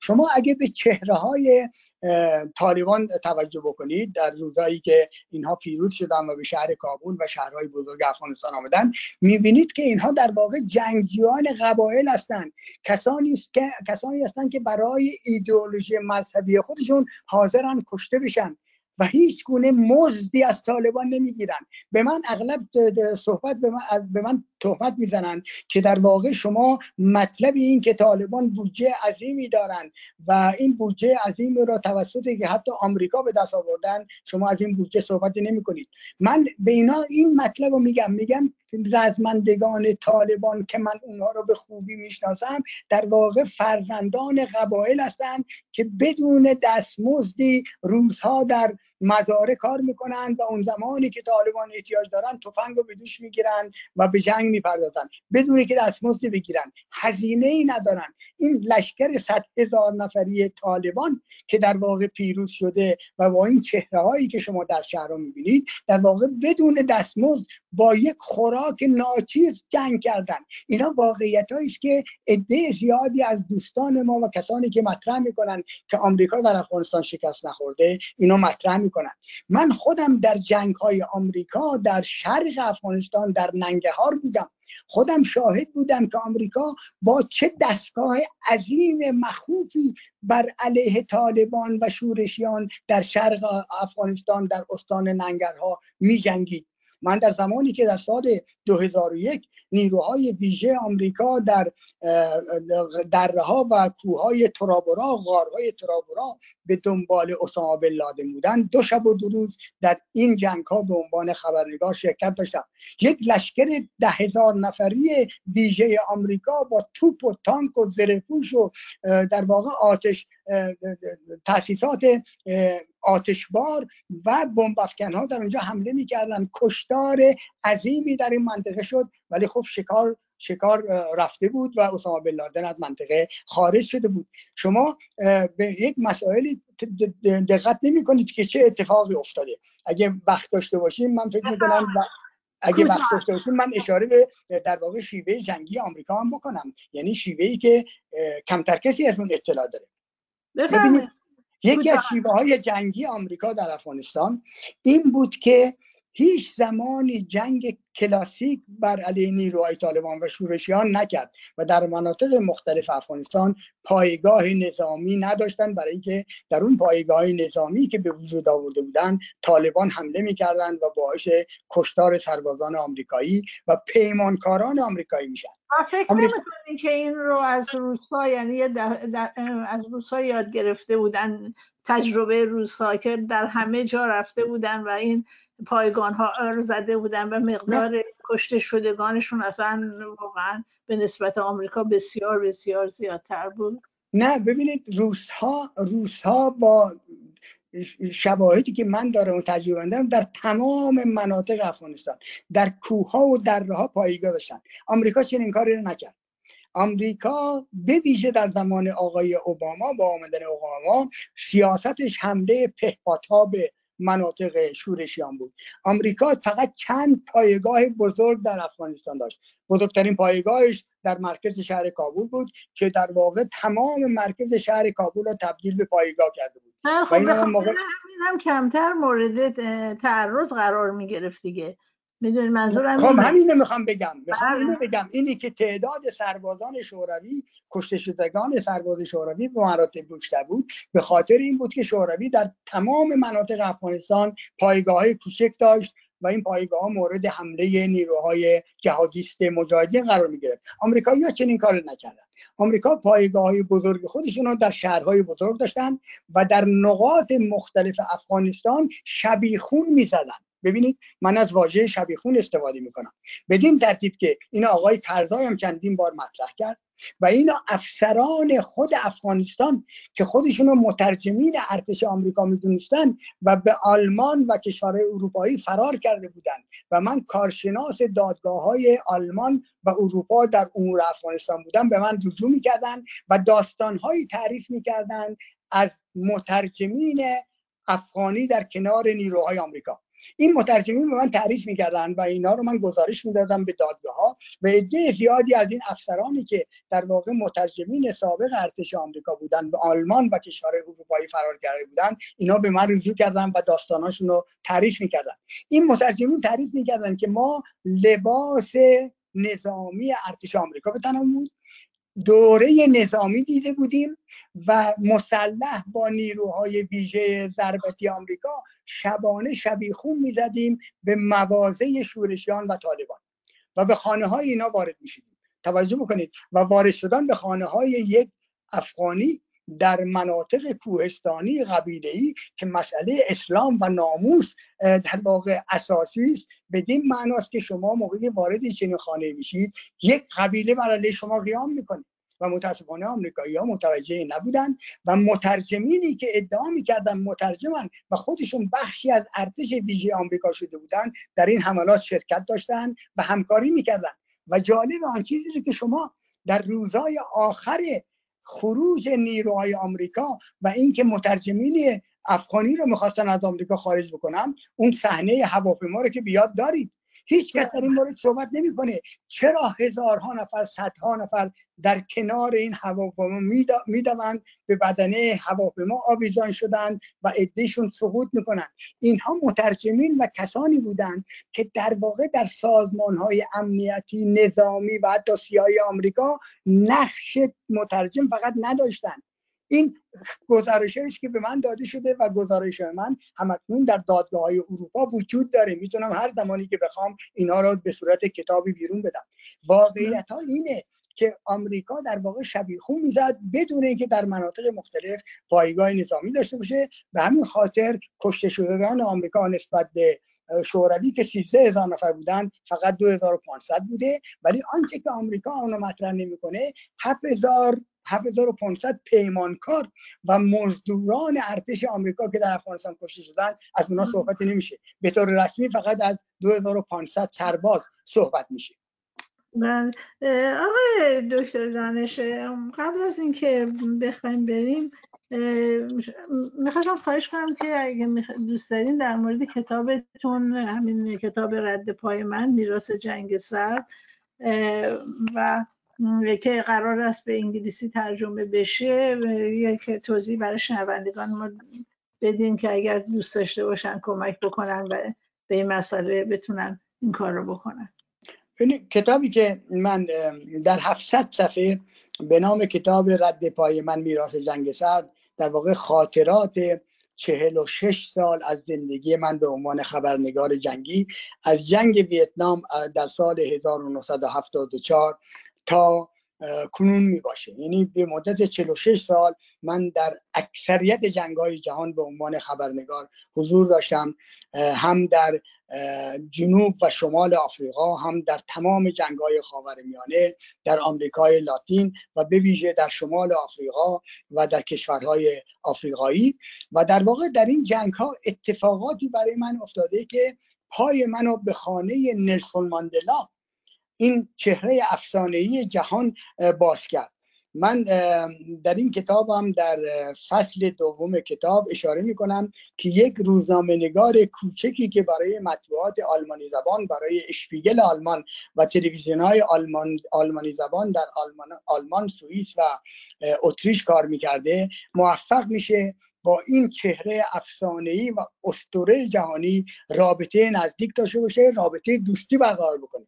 من در جنگ هایی که در آنگولا اتفاق می افتاد در جنوب آنگولا می‌دونید شورشیان یونیتا به رهبری یوناس روینبی در اونجا فعالیت می‌کردند و این شورشیان که بر علیه دولت مرکزی در رواندا در آنگولا می جنگیدن موفق شده بودند. دو نفر از رزمندگان ماندلا و رزمندگان جنبش ملی کنگره آفریقا را دستگیر بکنند و اینا رو به اعدام محکوم بکنند. من با رابطه ای که با رهبران آنگولا داشتم هم با رئیس جمهور آنگولا دو سانتوش رابطه دوستی داشتم از زمان دانشجویی میشناختم و هم با رهبر شورشیان یونیتا یوناس سوینبی رابطه دوستی داشتم و اونو در جنبش دانشجویی در اروپا و پرتغال میشناختم. من در سفری در جنوب آنگولا در جنگل های آنگولا تونستم از دست زوینبی شورشیان یونیتا دو نفر از رزمندگان کنگره ملی آفریقا که از دوستان نزدیک نرسون ماندلا بودن اینا را از اعدام نجات بدم و آزاد بکنم.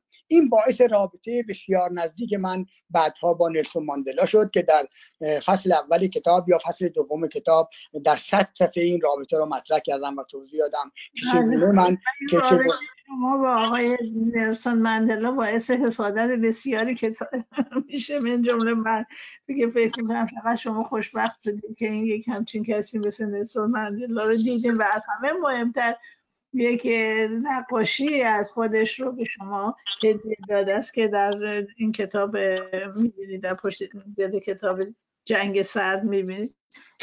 آقای دکتر دانش هنوز یک سوال به نظرم مونده است که بپرسم ازتون. آیا سرنوشت افغانستان چی میشه به نظر شما؟ چه هست؟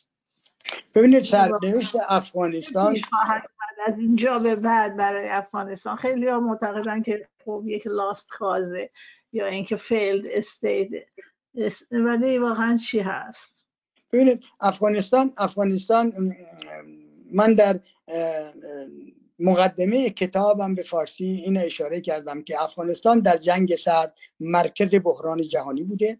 افغانستان در دوران اشغال آمریکا و ناتو بحران مرکز بحران جهانی مونده. اینو مطرح کردم و هم مطرح کردم که افغانستان در آینده هم مرکز بحران جهانی خواهد یعنی ما امروز در کابل با حکومتی روبرو هستیم که این حکومت در واقع انحصار از یک طرف انحصار قدرت پشتون ها را در کابل می‌خواد. یعنی اقوام دیگر افغانستان نقشی در این انحصار قدرت نداشته باشند. یعنی ترکیب کابینه ای که امروز وجود داره رو مشاهده بکنید. یعنی انحصار قدرت پشتون ها رو در این کابینه به خوبی می‌بینید. این مطلب اولی است مطلب دومی که مطرح میشه در واقع ایدئولوژی اسلامی وهابیت و دیوبندی است که شما در ترکیب این حکومت افغانستان به خوبی مشاهده می‌کنید. ترکیب سومی که در این حکومت وجود داره در واقع نقش گروه های مختلف طالبان در حکومت برای این اعتلافه که افرادی بسیار بسیار رادیکال و جنبش های بسیار رادیکال در کنار افراد تا اندازه معتدلتر قرار گرفتند. مانند آقای حقانی سراج الدین حقانی که وزیر داخله این کشور شده آمریکا ده میلیون دلار برای گرفتن و دستگیر شدن اون جایزه تعیین کرده ولی امروز وزیر داخلی این کشوره و در کنار اون پسر آقای ملا عمر ملا یعقوب وزیر دفاع این کشوره یعنی دو چهره بسیار رادیکالی که در حکومت طالبان نقش اساسی رو بازی می‌کنن و افرادی مانند ملا برادر اون نقش اساسی رو ندارن. کسی که با آمریکا در دوحه پیمان صلح بسته. این شرایطی که ما امروز در افغانستان داریم و می‌بینیم که تمام حقوق زنها رو دوباره از بین بردن. وزارت زنان در کابل رو تبدیل به تاسیسات یا تشکیلات وزارت امر به معروف و نهی منکر کردن که در واقع این وزارت امر به معروف و نهی منکر نقش اساسی را در آینده در افغانستان بازی خواهد کرد و سعی دارند که اسلام سیاسی حنفی و سنی را در افغانستان پیاده بکنن. خب با این صحبتی که من می‌کنم آینده افغانستان چندان آینده روشنی نیست. و من در اینجا هم به این مطلب اشاره بکنم. شما در سوال قبلیتون گفتین که شما چنین عقیده ای ندارید که آمریکا در افغانستان شکست خورده. من به این مطلب اشاره بکنم. من معتقدم که آمریکا در افغانستان با شکست نظامی روبروست ولی می‌تونه دستیسه های بعدی طرحهای بعدی هم وجود داشته باشه بر علیه روسیه و چین و حتی جمهوری اسلامی در افغانستان. ولی آن چیزی که مسلمه در افغانستان آمریکا با شکست وحشتناکی روبرو شده. به هژمونی آمریکا در جهان در واقع لطمه عظیمی زده شده. به پرستیژ ناتو که برای اولین بار در افغانستان در کنار آمریکا قرار گرفت بزرگترین ضربه وارد شده. فراموش نکنیم که امروز آقای مایک آقای ما رئیس جمهور فرانسه مکرون در واقع در تضاد کامل با سیاست های آمریکا قرار گرفته. آقای مکرون میگه که سازمان ناتو مغز مرده بیش نیست و حتی رئیس جمهور چک آقای زمان میگه که ناتو یک سازمان بیهوده بیش نیست و آقای تونی بلر نخست وزیر سابق انگلستان در صحبتهایی که در روز 22 اوت امسال کرد میگه که انظار عمومی جهان به این نتیجه رسیده که هر کسی که به غرب رجوع بکنه به یک ارز بدون پشوانه اعتماد می‌کنه. ببینید اینا در واقع نخست وزیر سابق بریتانیا که در کنار آمریکا در افغانستان و عراق نقش اساسی داشته مطرح می‌کنه. اینا اتفاقاتی که ما امروز در افغانستان داریم می‌بینیم ولی این خطر هم وجود داره این امکان هم وجود داره که آمریکا و در واقع افراد اسلامگراها بخوان افغانستان رو تبدیل به مکانی بکنن برای چین روسیه و حتی جمهوری اسلامی و این تردید هم امروز وجود نداره که طالبان تمام گذارگاه های مرزی شمال افغانستان رو در دست خودشون گرفتن. یعنی تمام مرزهای افغانستان با تاجیکستان و ازبکستان توسط باندهای اسلامگرای تاجیک و ازبک امروز در کنترله. و جالبه که حتی شبکه خبری نروژی به نام NRK گزارش میده که طالبان کنترل بخش بزرگی از مرز تاجیکستان را به اسلامگرای تاجیکستان واگذار کردند. خب طبیعتا این باعث نگرانی شدید روسیه است. خب ما می‌دونیم روسیه در هفته های گذشته مانورهای بزرگی را در این منطقه انجام داده. روسیه هم اکنون یک پایگاه 6000 نفری در تاجیکستان داره ولی های بسیار مدرنی را در تاجیکستان در مرزهای تاجیکستان افغانستان ازبکستان و افغانستان مستقر کرده و نیروهای جدیدی را داره به این منطقه وارد می‌کنه.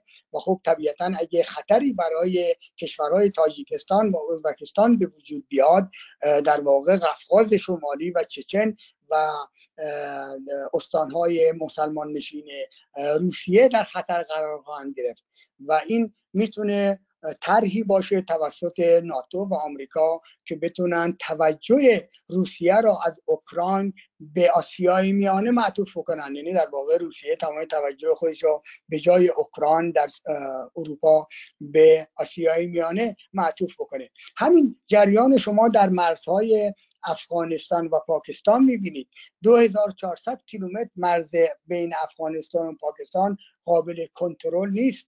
و از طریق افغانستان در واقع نیروهای اسلامگرایی که در ترکیب طالبان نقش داشتن و امروز این خارجی ها ده هزار خارجی در افغانستان نقش بازی می‌کنن می‌تونن از داخل افغانستان به کوههای کوهستانی و مناطق کوهستانی شمال غرب پاکستان هم نفوذ بکنن و باعث اختشاش و آشوب در این مناطق بشن. پس بنابراین من فکر می‌کنم امروز چهار کشور مهم منطقه چین روسیه و حتی جمهوری اسلامی و پاکستان در اینجا مواضع مشترکی در افغانستان دارند و اینهان که اگه قادر باشن در افغانستان با فشاری که به طالبان میارن باعث این میشن که نرمشی در طالبان به وجود بیاد و در ائتلافی که طالبان ایجاد کردن نیروهای دیگه از اقوام دیگر هم شرکت بکنن و به طور نسبی در واقع آزادی های شخصی و آزادی های زنان در افغانستان حفظ بشه. و اینکه زنان در آینده در مطبوعات در تجارت در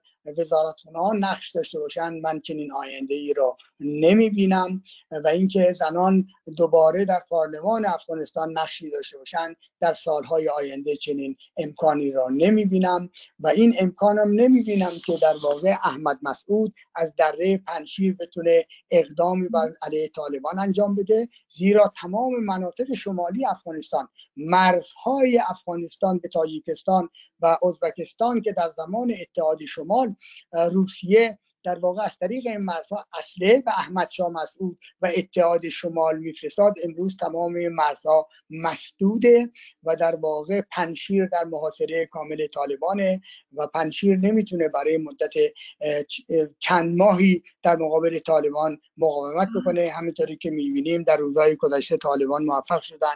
مناطق بسیار مهم پنشیر هم به تصرف خودشون درآورند.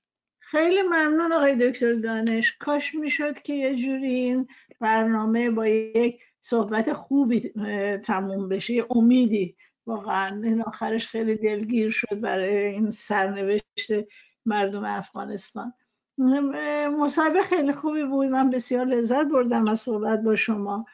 واقعا دوست دارم در که به مصاحبه دیگری داشته باشیم در مورد ماجراهای شما در افغان در آفریقای جنوبی و خاطرات دیگرتون و مثلا مصاحبتون با مندلا خیلی ممنون. دو مرتبه سپاسگزارم از اینکه با من صحبت خانم خانم پور عبدالله اجازه یک دقیقه دیگه من درباره کتاب مطالب مطرح بکنم. باشه بفرمایید بفرمایید. این این کتاب در واقع در هشت فصل نوشته شده. فقط در رابطه با ایران افغانستان نیست. این کتاب در فصل ششم کتاب مسئله عراق مطرح یعنی تمام اتفاقاتی که در افغانستان افتاد و من در فصل پنج کتاب در رابطه با افغانستان پیش بینی کردم مو به مو اتفاق افتاده. در رابطه با عراق من همین پیش ها رو کردم. یعنی در فصل ششم کتاب در رابطه با جنگ عراق آمریکا در عراق اون که خودم ده ها بار حضور داشتم در هر دو جنگ آمریکا در عراق در بغداد بودم در سال 1991 و 2001 2003 شاهد اتفاقات عراق بودم و پیش بینی کردم که عراق به کجا خواهد رفت. در رابطه با کشورهای دیگر هم در واقع در فصلهای دیگه از لیبی گرفته و تا شمال آفریقا و حتی کشورهای آمریکای لاتین نظر خودم دادم و امروز می‌بینم که تمام اتفاقاتی که داره میافته و آن چیزی که من در کتاب نوشتم تطابق داره. خواستم به دوستان و خوانندگان این کتاب و دوستداران برنامه خودم و گفتارهای خودم در واقع چنین مطلبی رو بگم که این کتاب در 700 صفحه درباره تمام مسائل جهانی در جنگ سرد یعنی خاطرات 46 سال فعالیت خبرنگاری منه که بر اساس دویست خاطره خاطرات بسیار بسیار اندوهگین و بسیار خطرناکی که من در اون قرار گرفته بودم شرایطی که در قرار گرفته بودم این خاطرات رو مطرح کردم و بر اساس این خاطرات در واقع من تحلیل و تفسیر کردم در کتاب. نه بر اساس در واقع آن شایعات و ذهنیگری هایی که ادهی که در این مناطق نبودن امروز مطرح می‌کنن. بر. اساس شواهد خودم مطرح کردم و باید بگم که اکثر پیشگویی های من به واقعیت تبدیل شده و دوستداران می‌تونن این کتاب رو از شرکت کتاب در لس آنجلس آمریکا تهیه بکنن و همچنین از انتشارات کتاب در شرکت فروغ در آلمان غرب در کل آلمان می‌تونن این کتاب رو تهیه بکنن و منم تاکید می‌کنم واقعا کتاب بسیار خواندنی است خیلی هم شیرین نوشته شده و اطلاعات بسیار جالبی هم داره. آقای دکتر دانش براتون روز خوشی آرزو می‌کنم. با امیدی در آتیه هم می‌تونیم با هم دیگه صحبت کنیم. خیلی سپاسگزارم. آرزوی سلامت و سعادت براتون دارم. خیلی ممنون. مرسی.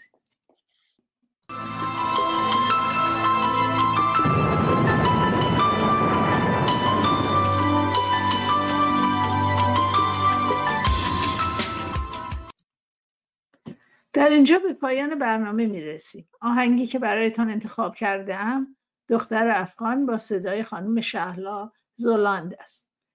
با امید که زنان دلیر و برابری طلب و آزادیخواه افغانستان به خواسته های برحقشان دست یابند.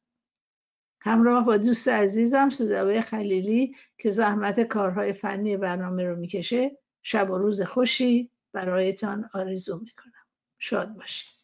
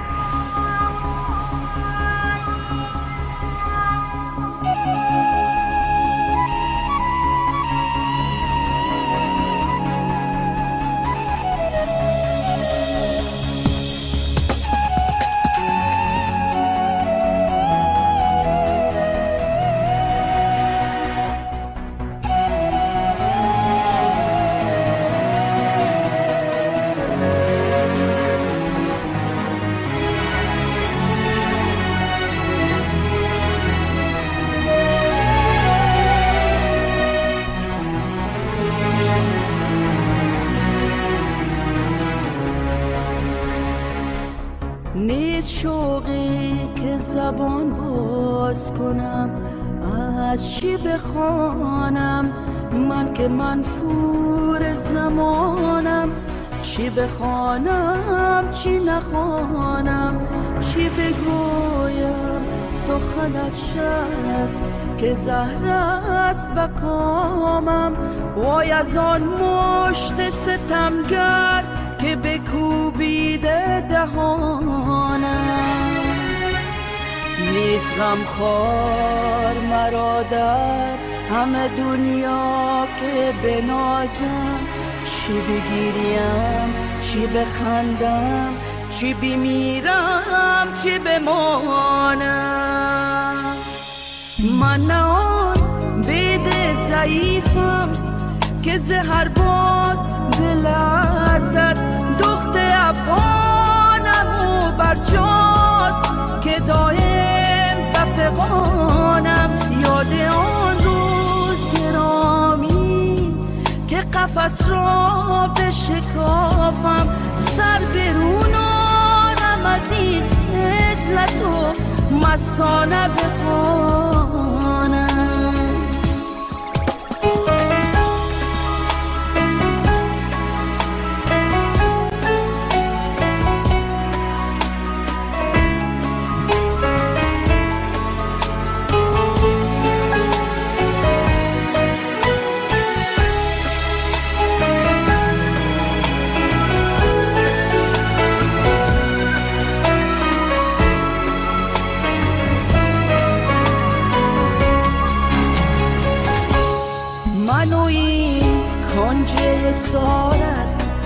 همه ناکامی و حسرت که حبس ساده همومون بباید به دهانم دانم ای دل که بهاران بود و موسم عشرت من پربسته چی سازم که پریدن نتوانم که چی دیست خموشم نرود نغمه زیادم. زان که هر لحظه نجوا سخن از دل برمانم من نه بید ضعیفم که زهر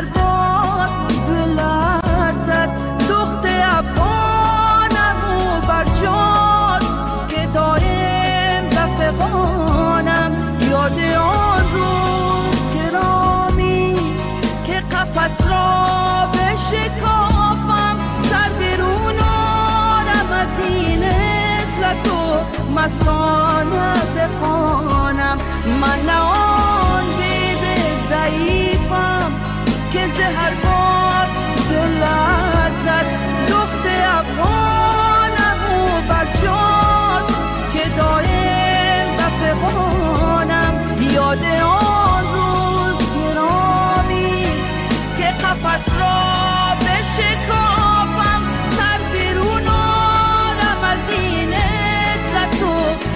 دوستانه بخواد